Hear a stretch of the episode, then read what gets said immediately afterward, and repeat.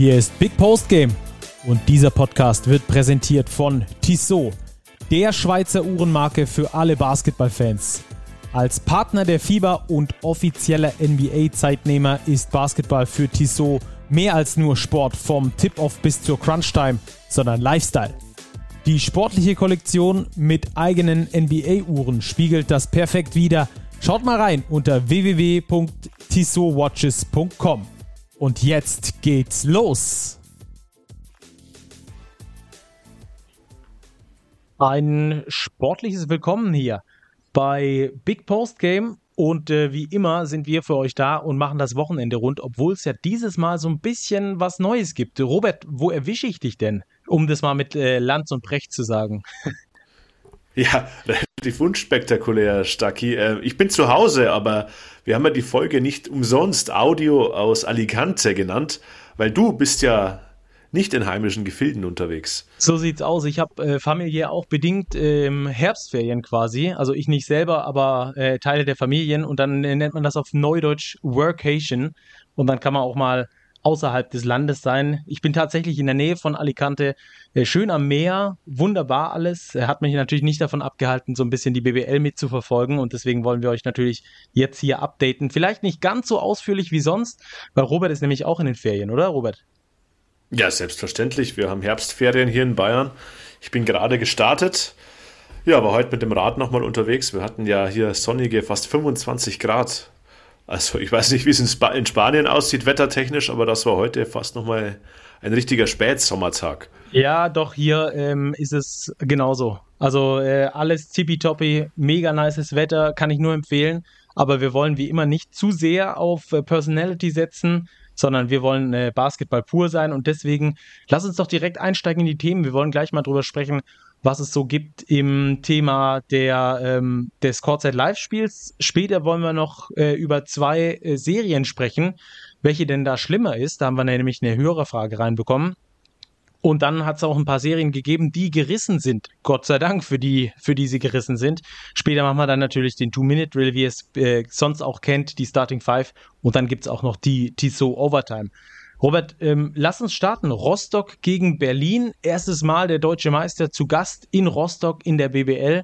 Ähm, am Anfang sah es ja noch so aus, als wäre das vielleicht so ein Spiel, äh, Tabellenführer Rostock der da vielleicht so ein bisschen mithalten kann. Irgendwann hat man dann schon den Klassenunterschied gemerkt, gemerkt, dass die eine Mannschaft in der Euroleague zu Hause war und die andere vergangenes Jahr in der Pro A unterwegs war. Ja, es war sicherlich das Spiel der Spiele bisher äh, für die Rostock Seawolves in der Easy Credit BBL. Das als Tabellenführer gegen das ebenfalls ungeschlagene Alba Berlin, aber mit 104 zu 70 war das dann doch eine sehr, sehr deutliche Angelegenheit für Alba. Ja, Alba gewinnt jedes Viertel ja, hat die Qualität, die sie haben, massiv ausgespielt, obwohl wieder zahlreiche Spieler nicht dabei waren, allen voran der dominante Center Chris Kumaji, der sich ja unfassbar entwickelt hat, ähm, diesmal nicht mit am Start. Ja, das war eigentlich ein Start-Zielsieg. Du hast angesprochen, der Start ins Spiel Rostock frech, aber dann so ein 8 zu 0 Lauf am Ende des ersten Viertels hat Alba dann endgültig auf die Siegerstraße gebracht, schon sehr, sehr früh im Spiel eben. Ja. Äh, falls ihr euch über die Audioqualität dieses Mal äh, ein bisschen wundert, ich bin in Alicante in einer Art Keller, hab da nur mein, äh, mein Mikro dabei, das übrigens lustigerweise am Flughafen auf äh, Sprengstoff getestet wurde. Es war komischerweise kein Sprengstoff drin, sondern nur einfach Big Post Game in diesem Mikro. Aber ich habe natürlich nicht mein Audio-Setup, was ich zu Hause habe. Ich hoffe, das haltet ihr eine Woche lang, äh, eine Folge lang aus. Ähm, Robert, wir haben es gerade schon ge davon gehabt, Chris Komachi nicht mit dabei, aber äh, Janni Wetzel, der war mit dabei, den haben wir ja auch in unserem Heft, den hat äh, Frank Weiß für uns porträtiert im aktuellen Heft in der Big, der hat mal wieder richtig abgeliefert. Ja, der hat richtig abgeliefert und er ist ein bisschen sinnbildlich für die Überlegenheit von Alba Berlin unter dem Korb. Stacki, wenn du mal in die Zeile guckst mit Points in the Paint, steht bei Alba Berlin Punkte in der Zone und da war Janni Wetzel nicht unbeteiligt. Er hat 19 Punkte aufgelegt, ähm, ja, 7 von 9 aus dem Zweierbereich, das heißt 14 Punkte aus der Region direkt ums Brett herum. Da war Alba den Rostockern haushoch überlegen, eben auch ohne Chris Kumatsche auf dem Court. Da war Luke Sigma, da war ein Ben Lammers. Johannes Thiemann wieder dabei diesmal.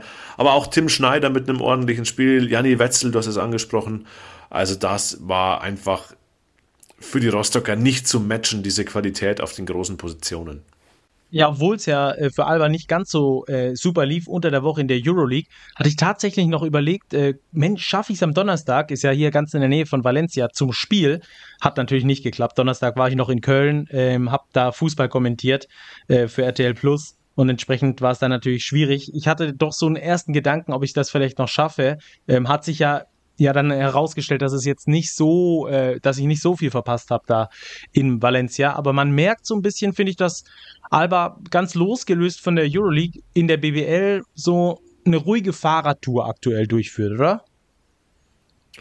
Ja, das kann man schon so sagen, weil eben Israel Gonzalez sein Prinzip der Rotation ganz konsequent anwendet, eben auch in Phasen, in denen die Berliner mit Verletzungsproblemen zu kämpfen haben. Und ich glaube, das zahlt sich jetzt schon relativ früh in der Saison aus, natürlich neben ihrer Eingespieltheit, dass sie trotzdem Kräfte schonen, Minuten breit verteilen. Und ich meine, das Spiel in Rostock äh, war sinnbildlich dafür. Man kommt aus einer Auswärtsreise von, vom Euroleague-Spiel in Valencia, muss dann nach Rostock, ausverkaufte Halle, Tabellenführer, Euphorie und so weiter und spielt dann mit allen zwölf Spielern und der Spieler mit den meisten Minuten ist Malte Delo mit 23,5 Minuten. Ja, das ist typische Alba Berlin Rotation.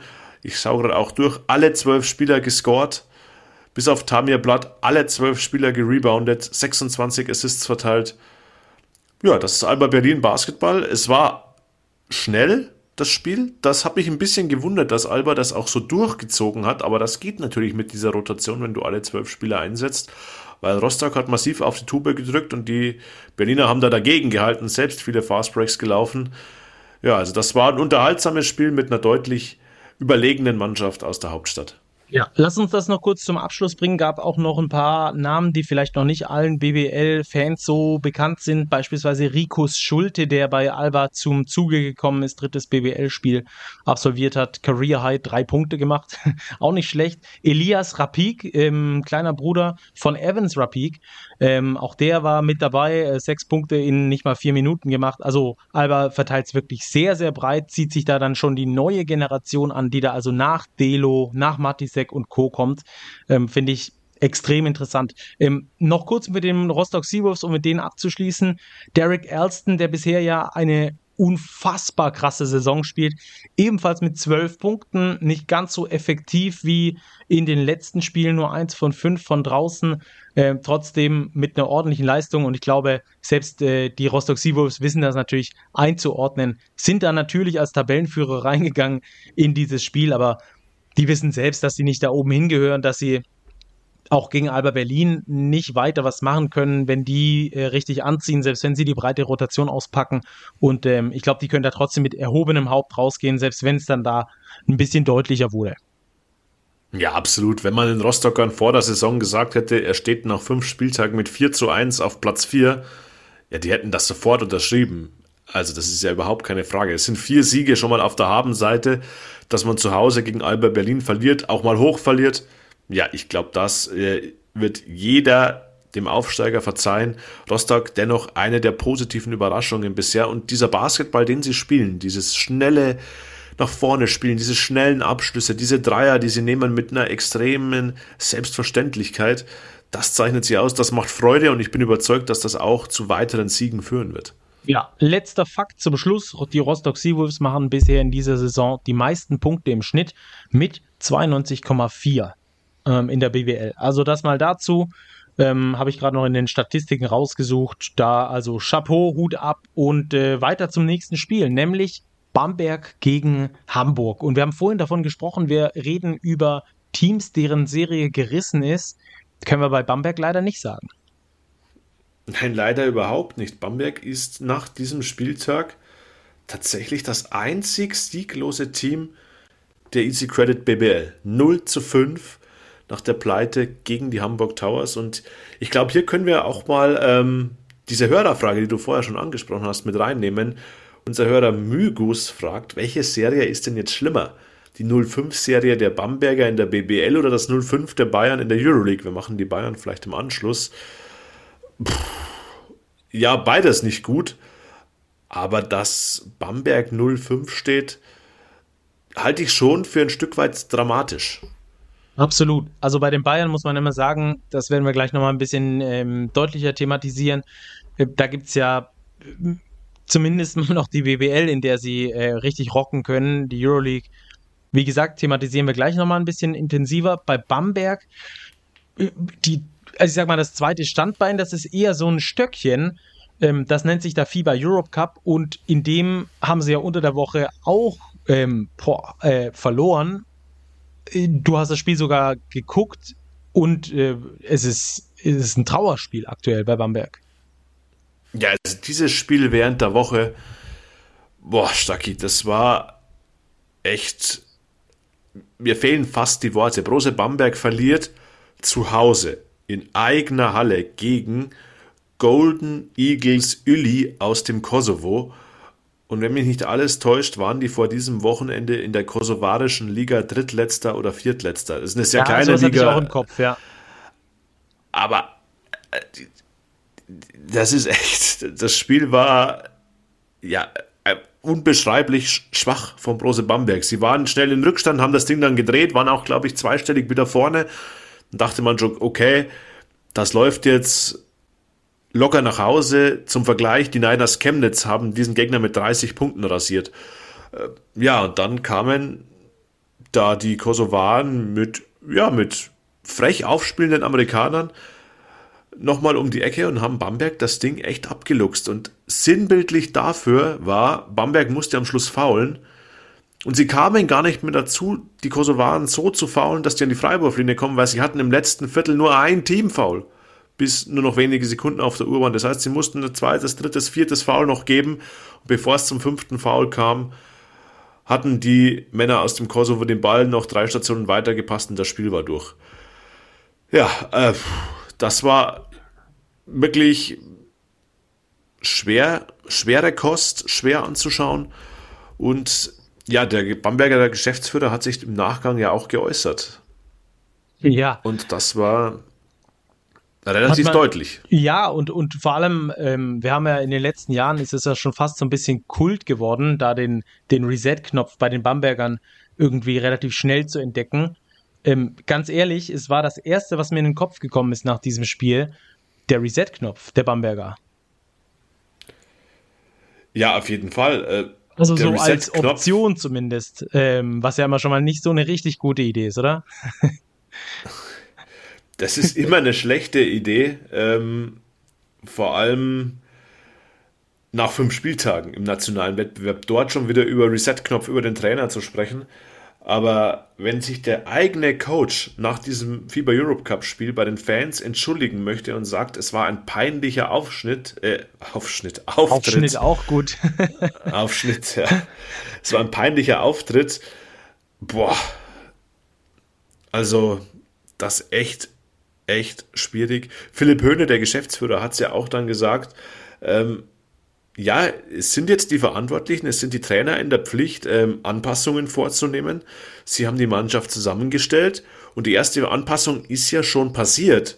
Justin genau. Wright Foreman, bisher Topscorer von Brose Bamberg, ist nicht mehr Teil des Kaders.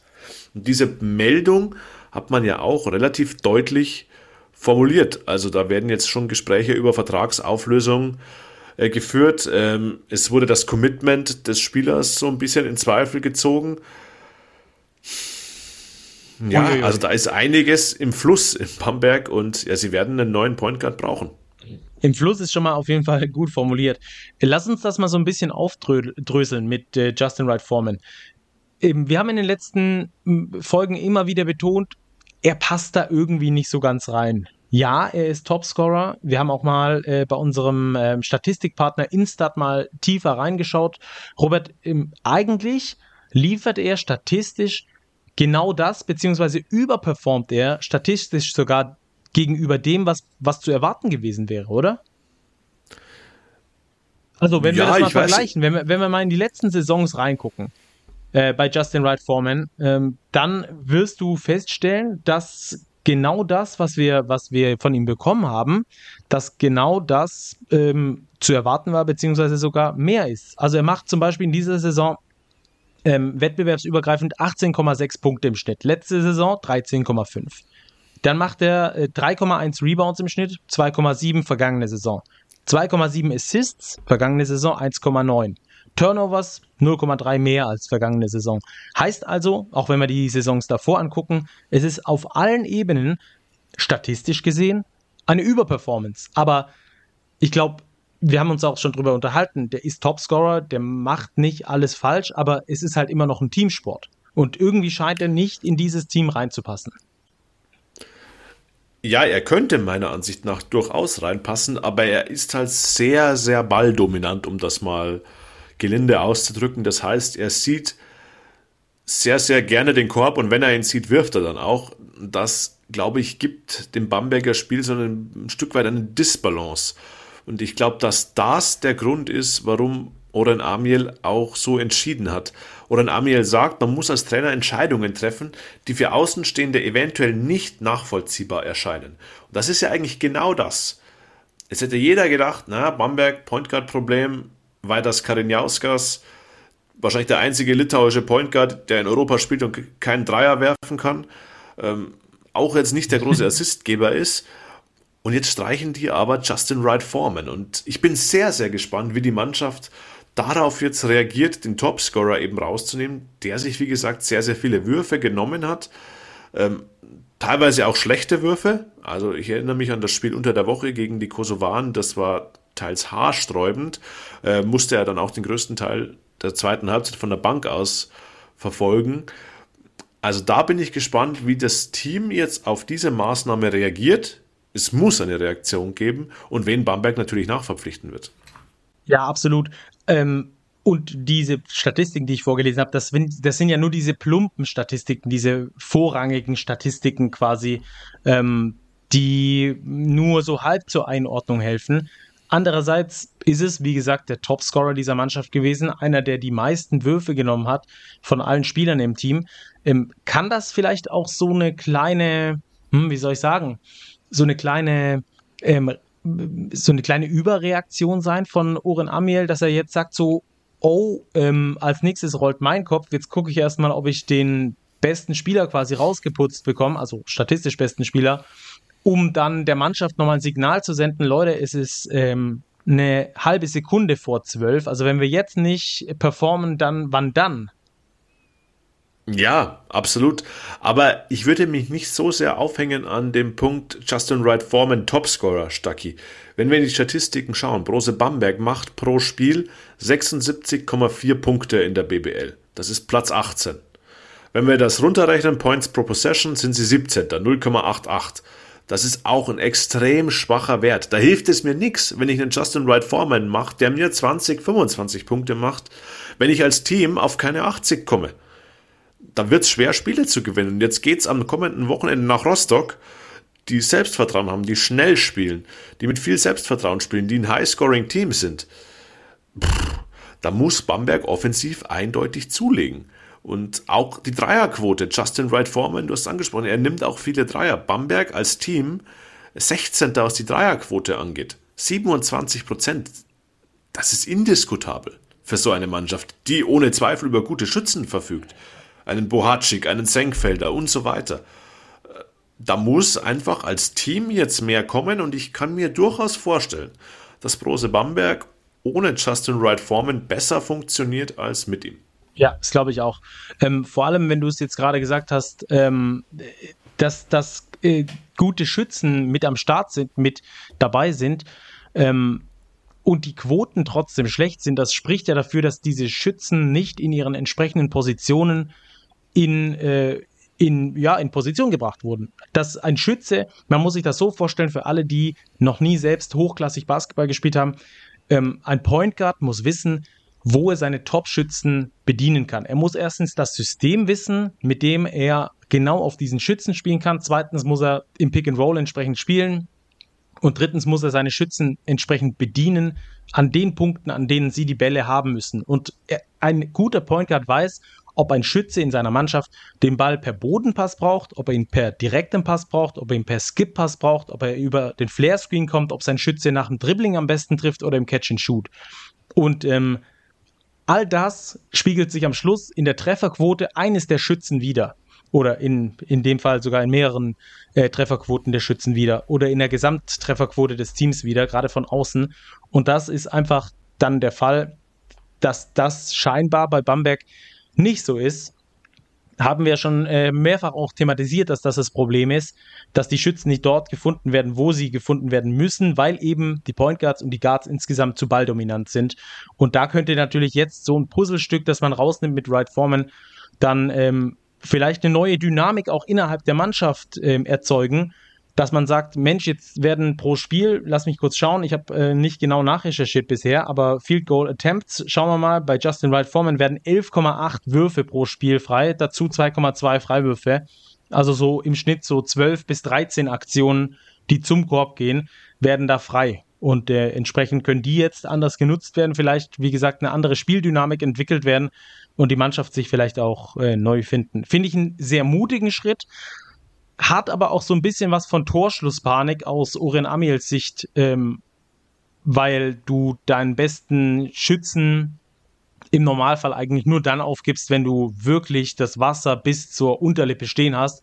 Und Robert, wie man so ein bisschen aus dem Hintergrund hört, ist es ja bei äh, Oren Amiel bereits der Fall, ne?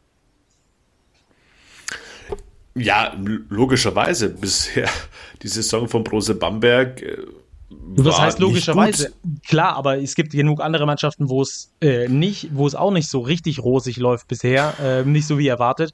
Und trotzdem äh, wird darüber noch nicht gesprochen im Hintergrund. Und wir haben ja schon das ein oder andere aus dem Hintergrund gehört, dass da jetzt nicht äh, der stabilste Sitz in Bamberg, dass, dass das sowieso schon so ist, ist auch klar, aber dass es jetzt wieder so ist. Ähm, das fand ich schon interessant.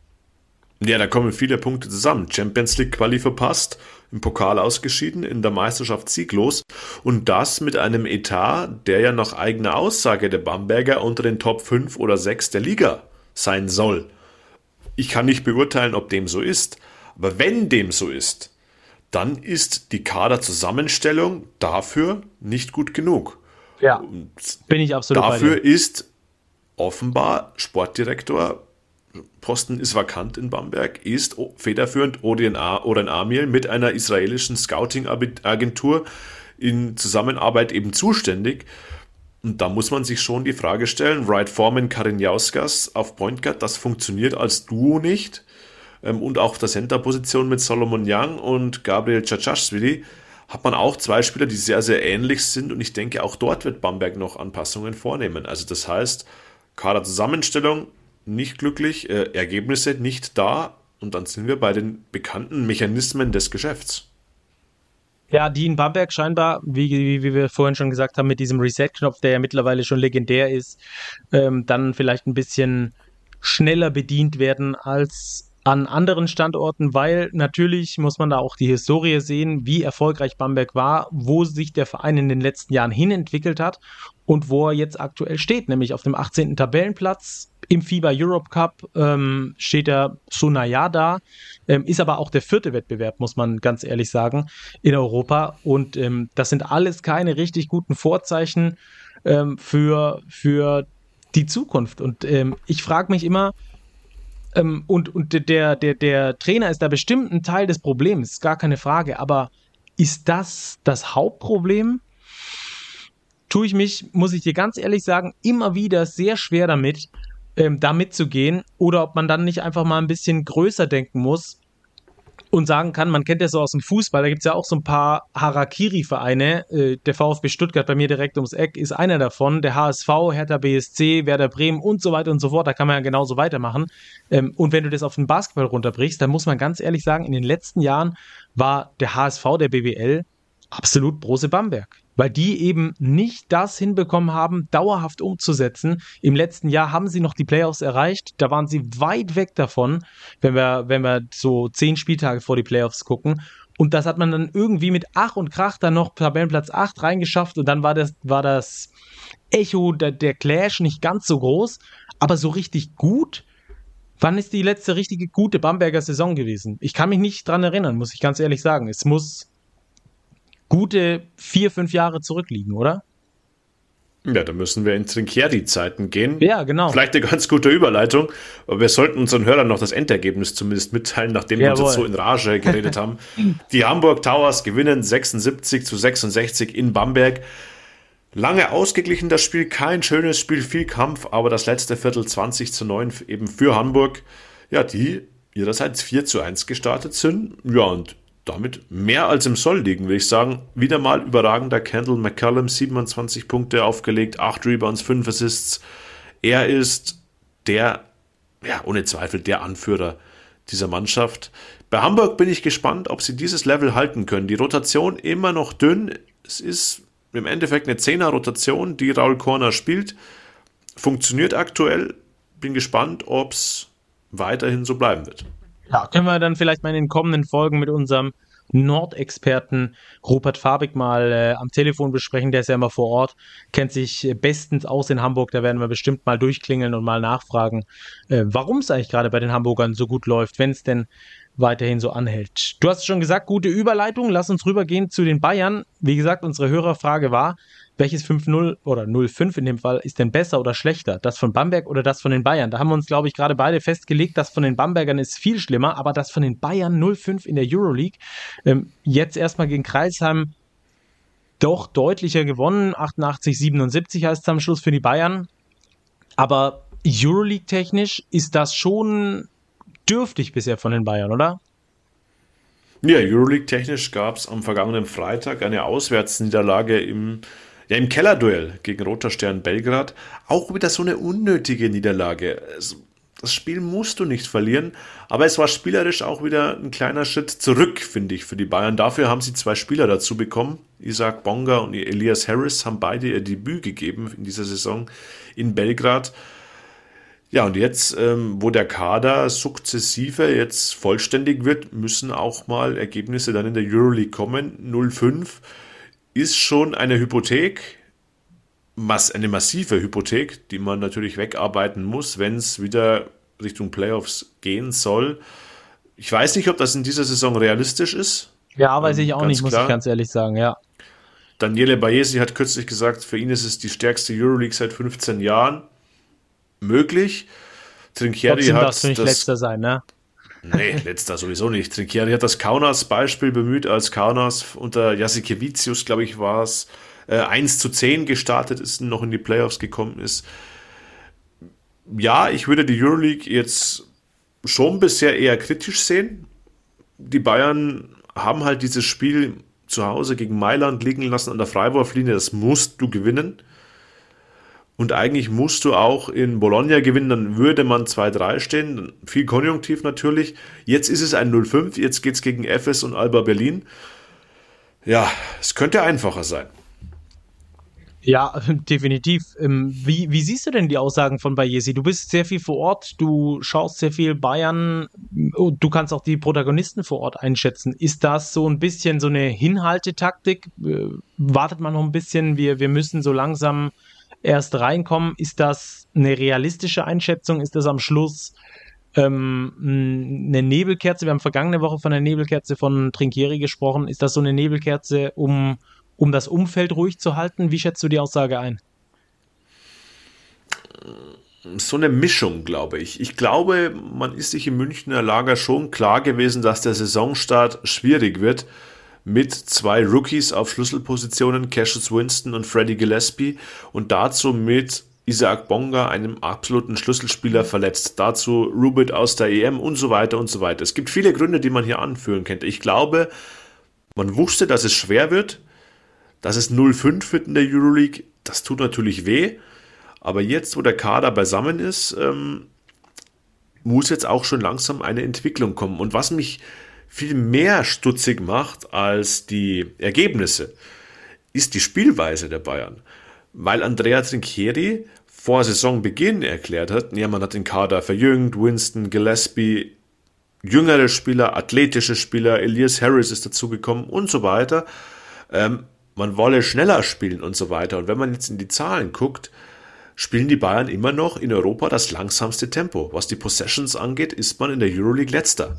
Auch was die Punkte angeht, 70,2 ist man auf Platz 17. Field Goals Made, 18. Field Goal Percentage, 18. Man nimmt die wenigsten Zweier in der ganz, ganzen Euroleague, hat die schlechteste Zweierquote dabei, auch noch 41 Prozent. Dafür wirft man sehr viele Dreier und trifft die auch ganz gut. Aber da stimmt die Balance noch nicht. Ähm, ja, und vor allem im Inside-Spiel, da muss mehr kommen mit einer 40-prozentigen Zweierquote. Ähm, Wird es in Europa schwierig. Und jetzt, wenn wir die Brücke schlagen zur BBL, Stacki, auch in der BBL treffen die Bayern nur 46 Prozent ihrer Zweier. Und dort sind sie auch 17. mit diesem Wert. Mhm, das glaube ich. Was sagt uns das? Das ist ein Punkt. Ja, das, das sagt uns, glaube ich, dass das schon eher ein grundlegendes Problem ist, dass die Bayern in Sachen Scoring von innen schon aktuell Probleme haben. Weil man hat zwei Ligen, die durchaus auf unterschiedlichen Levels sind. Die Defense in der Euroleague, der Gegner, die Physis ist deutlich höher, aber man hat ähnliche Zahlen eben auch in der BBL. Und das, äh, glaube ich, muss sich auf Dauer schon ändern. Und jetzt, da glaube ich, könnte Elias Harris eine tragende Rolle eben spielen. Er hat jetzt sowohl in Belgrad als auch gegen die Hackle Merlins bewiesen, dass er eben total solides Scoring von der Inside-Position geben kann. Gegen Kreilsheim jetzt beim Sieg 21 Punkte bei 7 von 9 aus dem Feld, 8 Rebounds. Er hat Freddie Gillespie relativ schnell die Rolle des aktuell Center mit den meisten Minuten abgenommen. Hunter verletzt. Und da ist, glaube ich, ist wichtig, weil Gillespie offensiv noch extrem roh ist und eigentlich keine Gefahr darstellt. Mhm. Kurze Statistik auch noch zu den Bayern, was ich auch ganz interessant finde. In der BBL nehmen sie mehr Dreier als Zweier. Sie nehmen 32,4 Dreier im Schnitt und 31,4 Zweier. Also das Verhältnis ist sogar über 50 Prozent Dreier.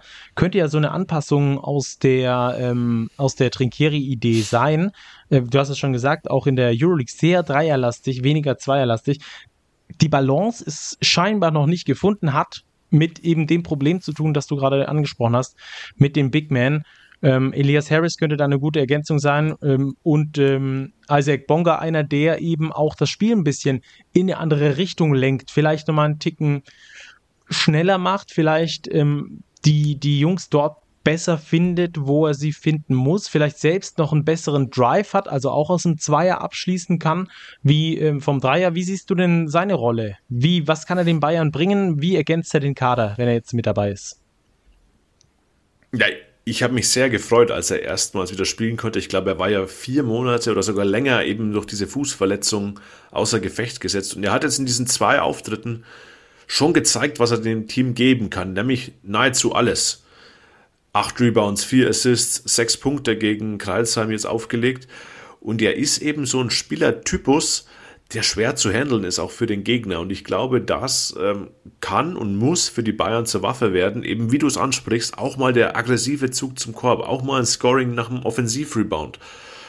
Da muss Easy Bonga den Bayern wirklich dringend was geben und ich glaube, er hat das Zeug dazu.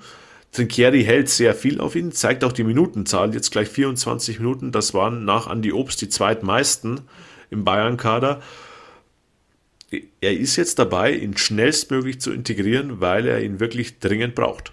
Mhm. Ja, bin ich auch von überzeugt, dass das, dass das der Fall ist. Und dann hoffen wir natürlich, dass es bei den Bayern vor allem europäisch besser läuft.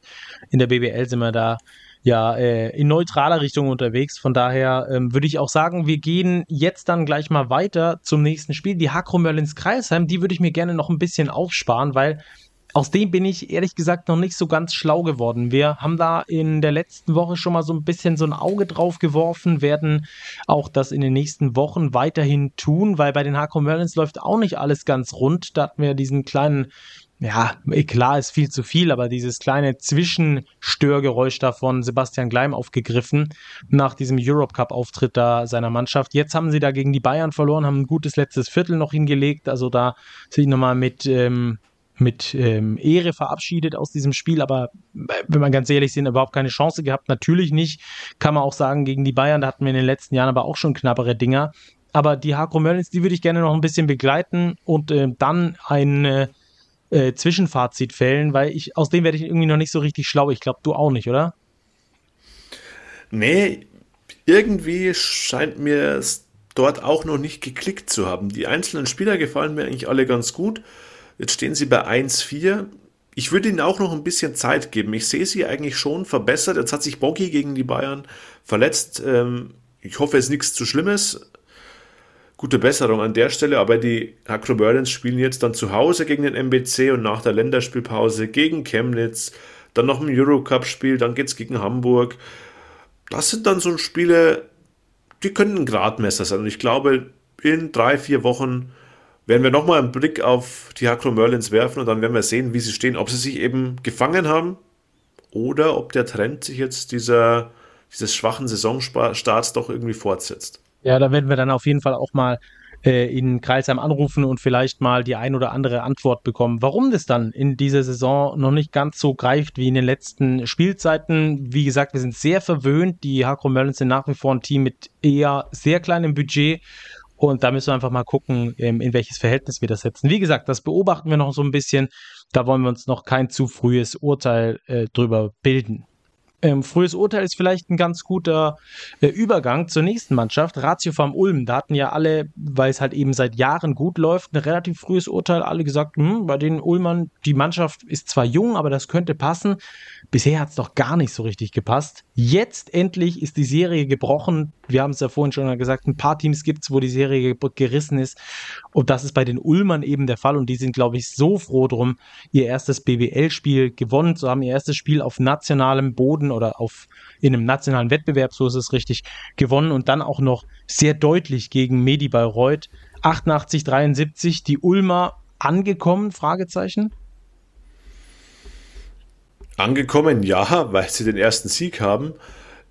Mit dem so deutlich, das würde ich gar nicht so unterstreichen, Stacki. Das Spiel war über drei Viertel wirklich ausgeglichen. Bayreuth zur Halbzeit noch in Führung, aber Ulm hat es dann geschafft, eben diesmal über 40 Minuten durchzuziehen und vor allem in den letzten 10 Spielminuten zuzulegen, statt abzubauen. 24-11 im Schlussabschnitt. Das hat dann ja. den Unterschied gemacht. Und, und zweite Halbzeit dann relativ 46, äh, 33, nee, 23 ja. sogar. 46, 23 die zweite Halbzeit gewonnen. Ja.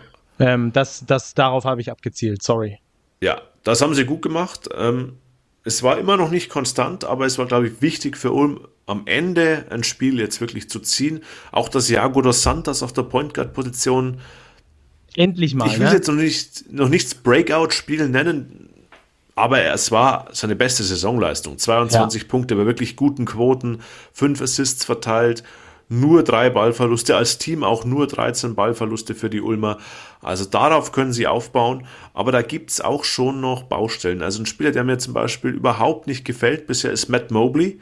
Mhm. Wirkt für mich wenig integriert, wirft schwache Quoten. Wir wissen, dass er ein Scorer ist, der ja irgendwie so aus dem Nichts seine Punkte erzielt, aber das passt noch nicht so rein. Ja, also bei Ulm wichtig, erster Sieg. Aber Entwarnung komplett würde ich da noch nicht geben. Nee, nee, nee, würde ich auch nicht, auf keinen Fall. Aber dieser erste Sieg ist natürlich unglaublich wichtig, gibt auch neues Selbstbewusstsein, nächstes, neues Selbstvertrauen, neues Selbstbewusstsein. Ähm, ich denke, dass die, dass die Ulmer darauf aufbauen können. Und ich glaube, das ist das Wichtige, gerade auch in jungen Teams, dann eben dieses Selbstbewusstsein peu à peu aufzubauen, auch wenn es vor allem am Anfang nicht ganz so gut lief. Ähm, junge Spieler hadern da mehr, glaube ich, als, als ältere Spieler. Und ähm, entsprechend ist es da natürlich wichtig, solche Geschichten dann einzufahren. Bei Matt Mobley gebe ich dir recht. Ich hatte am Anfang gedacht, als ich diese Nachricht gelesen habe, der ist jetzt in Ulm, dachte ich so, boah, krass, okay, das könnte, das könnte ein echter Stil sein. Mittlerweile mh, mm, bin ich auch anderer Meinung. Muss ich ganz ehrlich sagen, so Fremdkörper ist vielleicht zu viel, aber das Puzzlestück passt noch nicht genau rein. Mal gucken, ob sie den noch irgendwie integriert kriegen oder das Ganze vielleicht noch mal ein bisschen äh, anders ummünzen wollen. Ich glaube, ursprünglich war der mal geplant als so ein Leader, auf den du dich verlassen kannst, so ein Scorer, der seine 15, 17 jedes Spiel abliefert, in der BWL vor allem. Und dann ähm, alles andere kannst du außen rumbauen.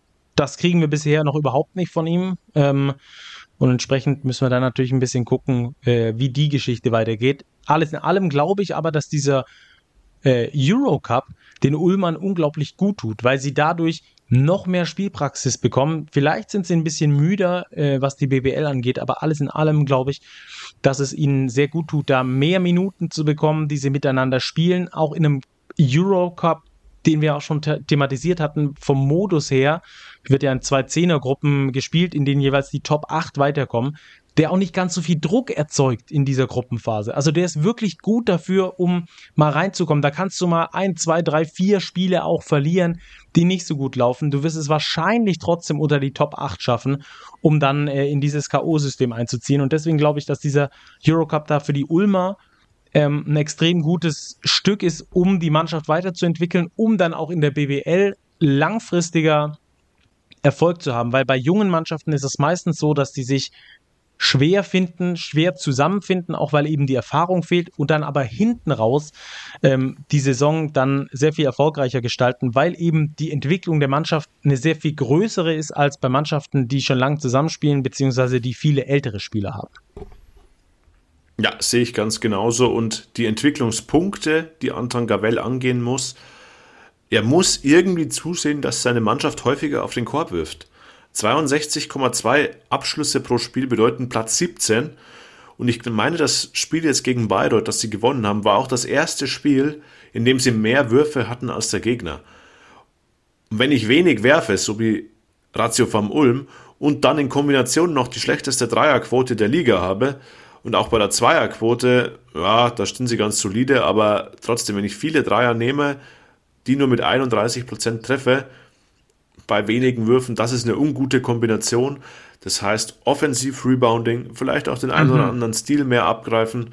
Ein paar Würfe mehr, dann werden auch knappe Spiele auf die Ulmer Seite fallen. Genau. Insgesamt Rebounding noch ein Thema bei den Ulmern. Da sind sie Zwölfter in der Liga. Vor allem offensiv sind sie relativ schlecht. Da sind sie Tabellen 16. Aktuell mit 9,6 Offense Rebounds. Also die zweite Chancenerarbeitung, was du schon angesprochen hast. Dadurch natürlich die ähm, die Anzahl der Würfe insgesamt erhöhen. Das wäre auf jeden Fall ein Ansatzpunkt. Die Ulmer, ich glaube, denen fehlt auch noch mal so ein, so ein Stück weit dieses knackige, dieses harte Spielen, was du als junger Spieler auch einfach nicht so hast, wie wenn du dann Tremel Darden dabei hast, der weiß, wie man die Ellenbogen auspackt im Rebound. Ähm, da fehlt es den Ulmer noch so ein bisschen und ich glaube auch, dass äh, über den Ansatzpunkt vieles geregelt werden könnte. Schauen wir mal. Vielleicht ähm, werden die Ulmer dann in den nächsten Wochen sich genau dahin entwickeln, wo wir sie äh, in unserem Power Ranking gesehen haben, nämlich unter den äh, Playoff-Plätzen. Ganz so weit sind sie noch nicht. Jetzt war es erstmal der erste Saisonsieg, aber ähm, der erste Schritt in die richtige Richtung. Ich glaube, so können wir das zusammenfassen, oder? Das auf jeden Fall. Wunderbar. Bayreuth werden wir auch in den nächsten Wochen mal aufgreifen. Auch da bin ich äh, ehrlich gesagt noch nicht ganz so schlau. Die haben schon zwei Saisonsiege geholt. Ähm, Müssen wir mal gucken, wie das äh, so weiterläuft bei, bei Bayreuth, die wir ja ganz unten hatten in unserem Power Ranking. Ähm, ja, dazu also dann in den kommenden Wochenenden oder an den kommenden Wochenenden mehr. Dann, Robert, wollen wir reingehen in den Two-Minute-Drill? Ja, sehr oder gerne. Hast, du noch, was, noch hast du noch was auf der Leber bis dahin? Nee, ich habe eine weitere ungeschlagene Mannschaft im Angebot, Stacki, nämlich die Telekom. Baskets Bonn. Ja, die gewinnen nämlich auch zu Hause gegen die BG Göttingen. Göttingen unangenehmer Gegner, aber das haben die Bonner wirklich solide runtergespielt. 94, 85, ja, plus 9, aber die einzige Führung im Spiel war, glaube ich, das 0 zu 2 der BG Göttingen ganz zu Spielbeginn.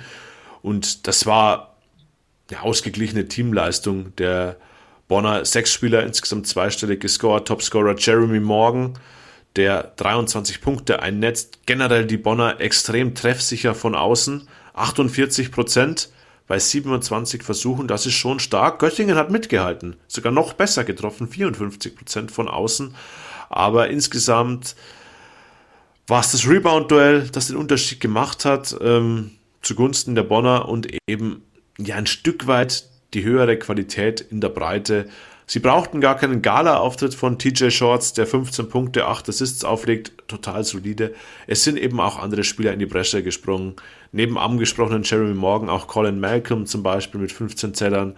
Sehr solide Finn Delaney 11, Seba Herrera auch 11. Also es war eine starke Teamleistung der Telekom Baskets, die ungeschlagen bleiben. Die Göttinger, ja, ich glaube, die Niederlage ist kein Beinbruch. Sie stehen jetzt bei einer Bilanz von 2 zu 2 im Mittelfeld. Ja, das ist solide, würde ich behaupten, für die BG. Bei ihnen war der Topscorer im Übrigen Harald Frei, mal wieder 22 Punkte, 6 Rebounds, 5 Assists. Der spielt eine extrem starke Saison.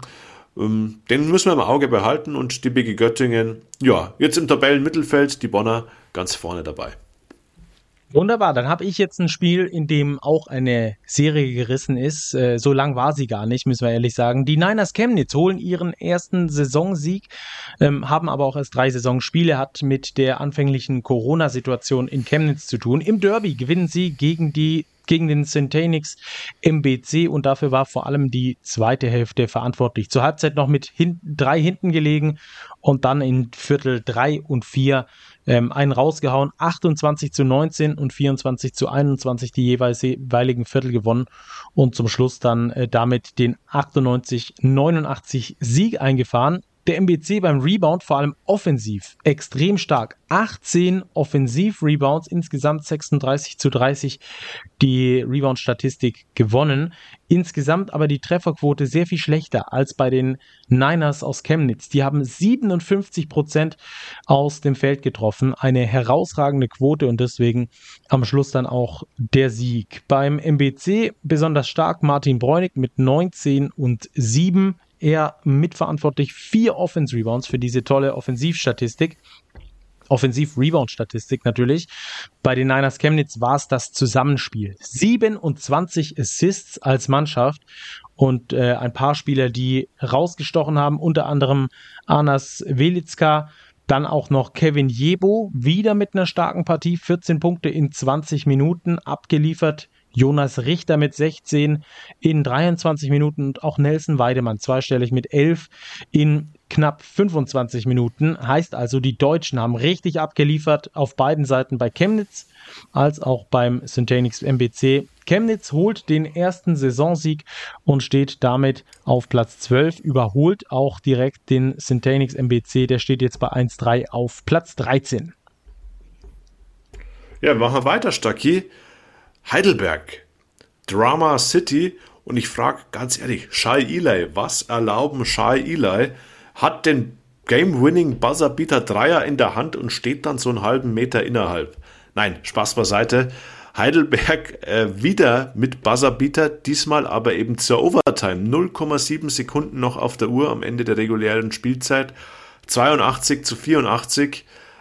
Nach einer Auszeit geht der Ball eben zu Shai Eli, der den Jumper einnetzt zum 84 beide. Und dann spielt Heidelberg eine bockstarke Overtime. 18 zu 10 und somit 102 zu 94 der Endstand gegen die EWE Baskets Oldenburg. Also Heidelberg hat mit den knappen Spielen und sie wissen, wie man sie gewinnt. Jetzt auch 2 zu 2 in der Tabelle für Oldenburg. Auch die zweite Saisonniederlage, die stehen jetzt bei 3 zu 2. Ja, Heidelberg ähm, hat mir als Team sehr gut gefallen. Eric Washington mit Licht und Schatten, 16 Punkte, Topscorer, aber auch eben 6 Turnover sich erlaubt. Akim Vargas beispielsweise, bockstark, 16 Zähler aufgelegt in 34 Minuten, dazu 7 Rebounds geholt, ein Plus-Minus-Wert von plus 18. In so einer knappen Partie ist das aller Ehren wert. Und die Oldenburger, die eigentlich für mich schon wieder sichere Sieger aussahen im Schlussviertel. Die Wayne Russell hat dort nämlich aufgedreht, am Ende auch doch mit 23 Punkten Topscorer, obwohl er keinen guten Abend hatte, 6 von 21 nur aus dem Feld. Ähm, der hat eben kurz vor Schluss wichtige Dinge getroffen, Stepback-Dreier, ein Floater, aber es hat nicht ganz gereicht für die EWE Baskets und Heidelberg dadurch ja nicht unverdient mit dem Sieg gegen Oldenburg 102 zu 94.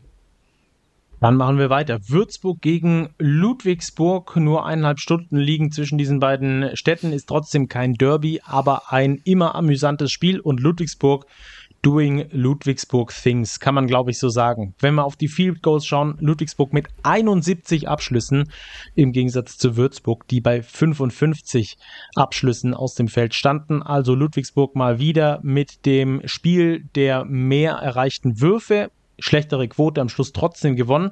Außerordentlich 25 Assists, sieht man sonst bei den Ludwigsburger nicht besonders häufig.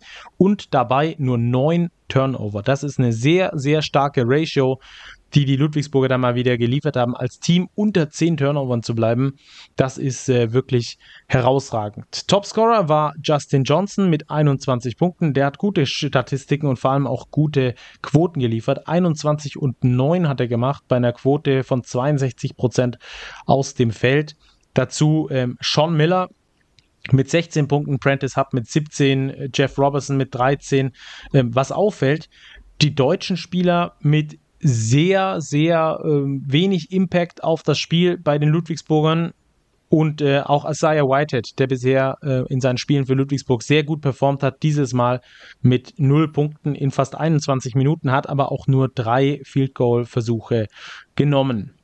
Bei den Würzburgern, da war Stanley Whittaker mit 21 Topscorer, danach Cameron Hunt mit 18, der auch ganz gut aufgelegt hat. Colin Welp übrigens, Colin Welp, so spricht man ihn aus, das ist schwierig, ist ein Zungensprecher, äh, Zungensprecher oder Zungenbrecher, eins von beidem. Ähm, der äh, mit einem Plus-Minus-Wert von plus 6 in seinen fast 19 Minuten, der wieder mit einer richtig guten Leistung, ansonsten der Plus-Minus-Wert bei fast allen Würzburgern bei Minus. Am Schluss Ludwigsburg gewinnt knapp mit 89 zu 86, sind aber zum Viertelende jedes einzelnen Viertels vorne, vor allem das erste Viertel mit 22 zu 13 gewonnen und damit schon mal eine ganz gute Grundlage geschaffen. Wir schauen auf die Tabelle. Die Ludwigsburger stehen da aktuell auf Platz 5 mit 4 zu 1. Würzburg steht bei 2 zu 3 auf Platz 11, Robert. Und dann haben wir noch eine Begegnung zum Schluss. Ja, eine Begegnung, wo eine weitere Serie gerissen ist, die Basketball-Löwen Braunschweig nämlich. Die feiern im fünften Spiel ihren ersten Sieg, gewinnen in Frankfurt ein Low-Scoring-Game Sagen wir das mal so. Es war jetzt kein Basketball-Leckerbissen. mit 61 zu 59. Umso wichtiger war aber dieser Erfolg, das wollen wir nicht schmälern. Ähm, ja, sie gewinnen eigentlich nur das erste Viertel mit 17 zu 7. Die übrigen drei Spielabschnitte gehen allesamt an die Fraport Skyliners, aber es reicht eben nicht. Auch weil eine der solidesten Stützen im Frankfurter Team, nämlich Laurinas Beljauskas, einen rabenschwarzen Tag, erwischt. Nur eins von elf wirft, eins von neun aus dem Dreierbereich. Und da sind wir schon beim Knackpunkt im Frankfurter Spiel, die Dreierquote. Sechs von 31. 19 Prozent.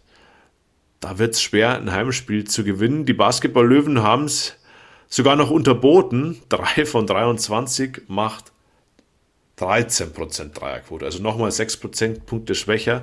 Dennoch haben sie das Rebound-Duell gewonnen und dadurch sich entscheidende Vorteile verschafft. Vor allem Chilson Bango, der Centerspieler mit 13 Punkten und 10 Rebounds ein Double-Double aufgelegt. Ja, Frankfurt wird sich in den Allerwertesten beißen, weil das war ein Heimspiel, das du eigentlich nicht verlieren solltest. Frankfurt jetzt mit einer Bilanz von 1 zu 4 auf dem vorletzten Tabellenplatz. Ja, und bei einer Field Goal Quote 29 Prozent. Also die Dreier haben wir thematisiert, ja, aber auch nur 36 Prozent Zweier. Insgesamt 20 von 70 aus dem Feld. Damit gewinnst du in der BBL in der Regel kein Spiel. Und so ist es auch gelaufen für die Skyliners. Jetzt eben, wie gesagt, Tabellenplatz 17, 1 zu 4 gleich auf mit Kreilsheim, mit Ulm und eben mit den Basketballlöwen Braunschweig, die ebenfalls 1 zu 4 stehen. So, ganz viele Serien sind also gerissen. Wir fassen zusammen nur die von Brose Bamberg bisher noch nicht. Die stehen als einziges Team mit 0 zu 5 ganz unten auf Platz 18. Ich wollte da jetzt nicht nochmal extra Salz in die Wunde aller Bamberg-Fans äh, kippen, aber äh, das sei an der Stelle nochmal zusammengefasst. Die Bamberger also mit 0-5 ganz hinten. Wir wollen aber, apropos 5, jetzt auf die Starting 5 gucken. Was für ein Übergang, Robert, jetzt ist deine Zeit. ja, Starting 5 der Woche. Starting Five des fünften Spieltags im Übrigen auch.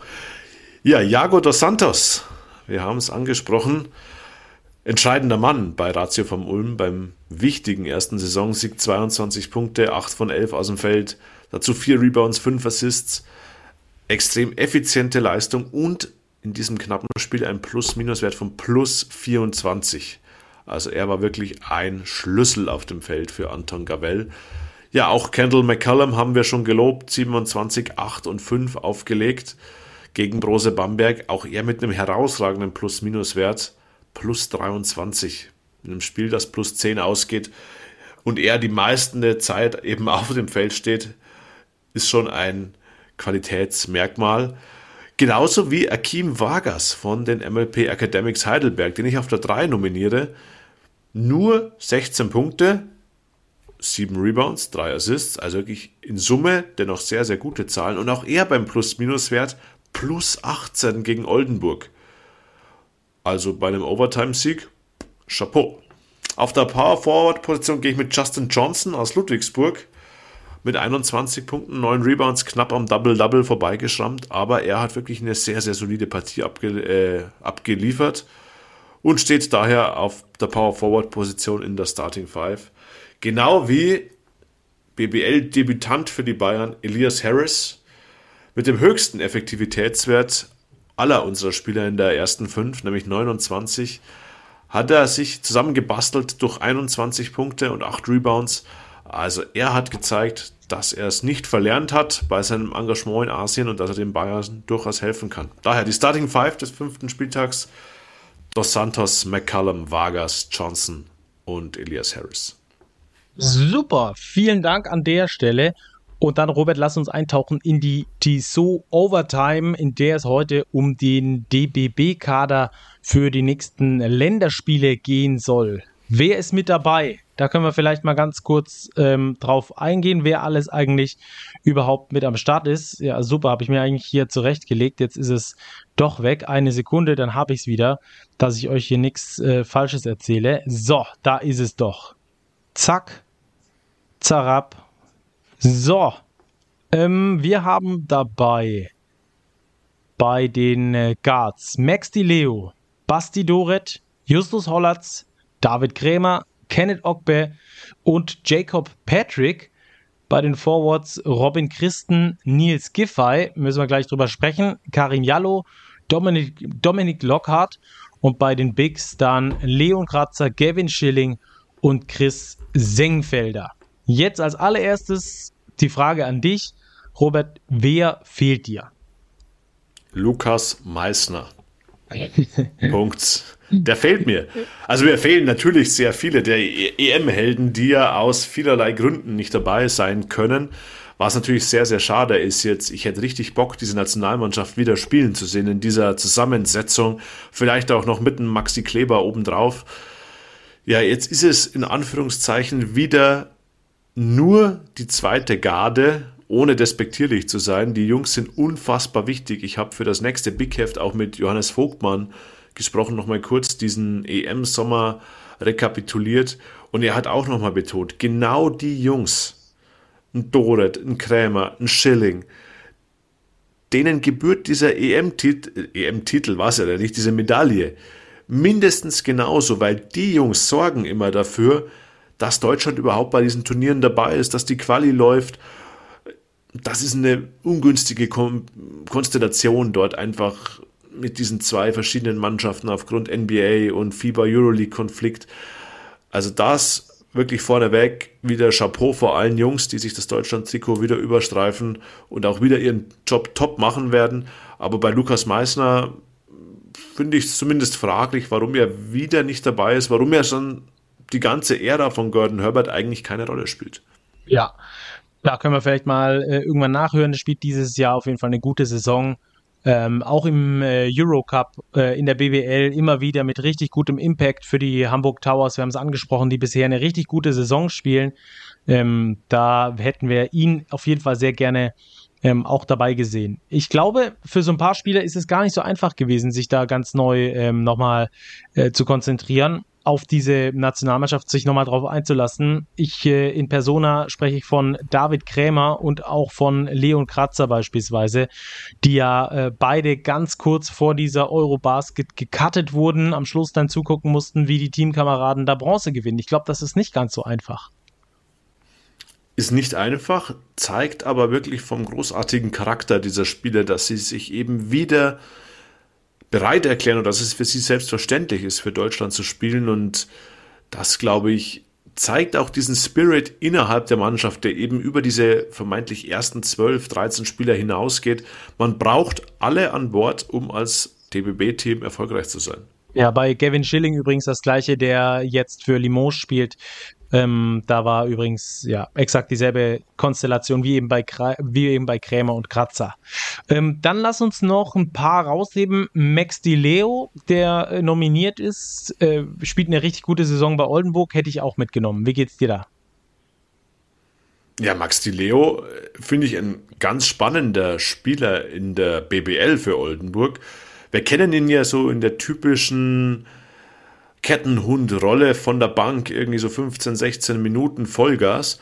Und er spielt bei Oldenburg eben eine viel größere Rolle, weil er eben diese Defense, diese Intensität so extrem hoch hält und dadurch auch viele einfache Punkte generiert, die er eben selber macht oder dann die Mitspieler nach seinem Zuspiel eben machen können, ähm, hat richtig nochmal leistungsmäßig einen Schritt nach vorne gemacht und daher meiner Ansicht nach völlig verdient, dass er dabei ist, weil solche Spielertypen, glaube ich, sind für so Länderspiele, wo auch die Gegner natürlich Personalsorgen haben, wo die Teams nicht eingespielt sind, wo eben auch Fehler passieren, da ist Max De Leo genau der Richtige, um diese Fehler dann auch zu bestrafen.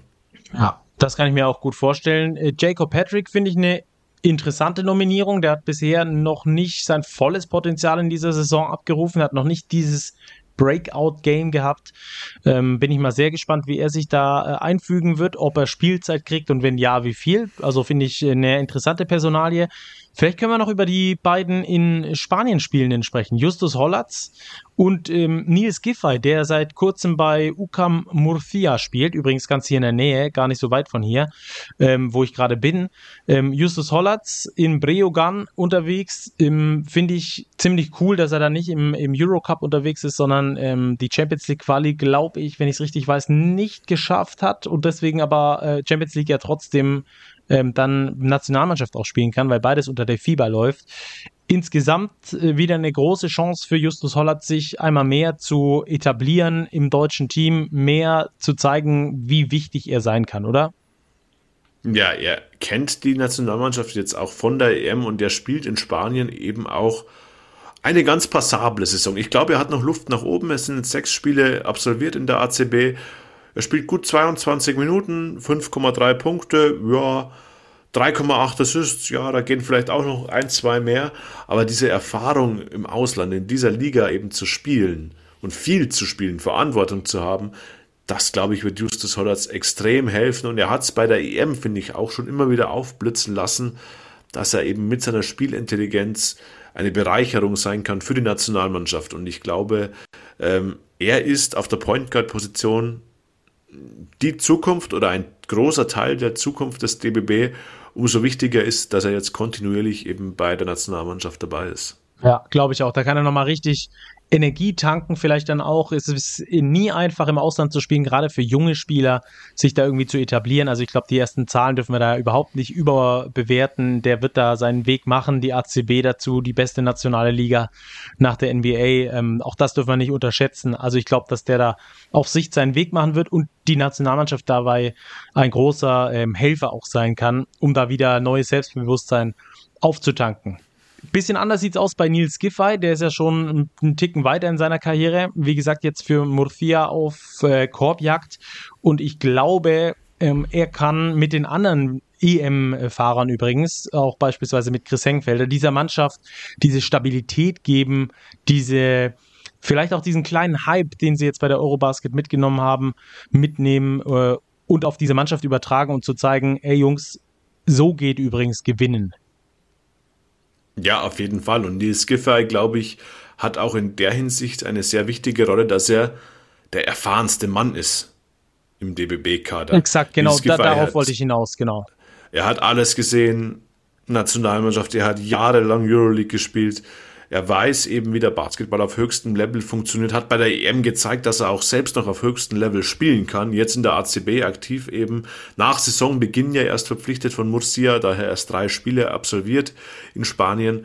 Aber ich glaube, dass er so die, die Rolle des Typen innehaben wird, der die Truppe zusammenhält, der auch ein Wortführer sein wird, genau aus den Punkten, die du beschrieben hast. Also ganz wichtige Rolle Nils Giffey für die kommenden Nationalmannschaftsfenster. Jo, Robert, dann ähm, war, sind wir durch für dieses Jahr, äh, für dieses Jahr sowieso, ja klar, äh, aber für, für diese Woche auch, glaube ich, oder? Für diesen Urlaub zumindest, Stacki. ja, stimmt. Ich muss sagen, die, die Audioleitung aus Alicante hervorragend funktioniert. Ja, ich hoffe mal, dass die dann später in der Aufnahme genauso gut ist. Nicht ah, so gut wie sehr, zu Hause, ist schon klar, aber. Sehr zuversichtlich. Also ist die Reiseleitung quasi. nee, absolut. Also hat wieder großen Spaß gemacht, ja auch aus Spanien mit dir zu diskutieren. Du bist ja quasi im Land der ACB auf den Spuren von Nils Giffey und Justus Hollatz unterwegs. Genau, genau. Außer dass ich da leider nicht hinkomme. Ähm, aber ansonsten, äh, vielleicht mal, wäre das mal eine Dienstreise, das würde sich bestimmt mal einrichten lassen. Ähm, lass uns noch ganz kurz zum Abschluss auf die kommende Basketballwoche gucken. Wir haben am äh, 4. November dann Schalgiris gegen Alba. Da könnte vielleicht der nächste Sieg für die Albatrosse eintrudeln. Das wäre auf jeden Fall ein äh, Could-Win. Und dann haben wir vielleicht noch die Bayern. Jetzt schaue ich gerade in der mhm. Euroleague-App, die ja nicht gegen Anadolu Efes, ich kann es dir sagen. Ja, ja, genau. Und danach der, gegen Der Alba, ne? Titelverteidiger ne? kommt nach München. 3. Genau, November, 20.30 Uhr. Geht es dann gegen Alba Berlin. Ja, zwei Spiele, die dann schon richtungsweisend werden für die Bayern. Ich glaube, Anadolu Efes, klar, eine extrem harte Nuss zu knacken, allerdings sind mir die auch noch nicht so eingespielt, haben jetzt auch gegen Fenerbahce verloren, Shane Larkin verletzt. Ja, die Bayern haben gezeigt, dass sie zu Hause Teams wie Mailand schlagen können, zumindest fast schlagen können. Ähm, ja, vielleicht geht was gegen FS 06, wäre dann schon ja, nochmal ein weiterer Rückschlag, was die Ambitionen in Europa angeht. Ja, dann werden wir sehen, wie sich die Bayern präsentieren werden. Es geht dann nach dem FS-Spiel direkt weiter, wieder Bundesliga gegen Bayreuth mit einer vermeintlichen Pflichtaufgabe ja, wir werden die Bayern beobachten, wir werden Alba Berlin beobachten, wir werden auch die anderen deutschen Teams in internationalen Wettbewerben beobachten. Eigentlich werden wir alles beobachten, was basketballtechnisch so los ist, Stacki. Genau, und dann für euch am kommenden Sonntag wieder aufarbeiten. Freue ich mich schon wieder drauf. Dann wieder aus Deutschland äh, von zu Hause aus. Und äh, ja, Robert, dann machst du dir eine schöne Basketballwoche. Ihr, liebe Hörerinnen und Hörer, auch. Und ähm, schaut ganz viel Basketball. Und entsprechend sagen wir, bleibt sportlich. Und bis bald. Ciao, ciao.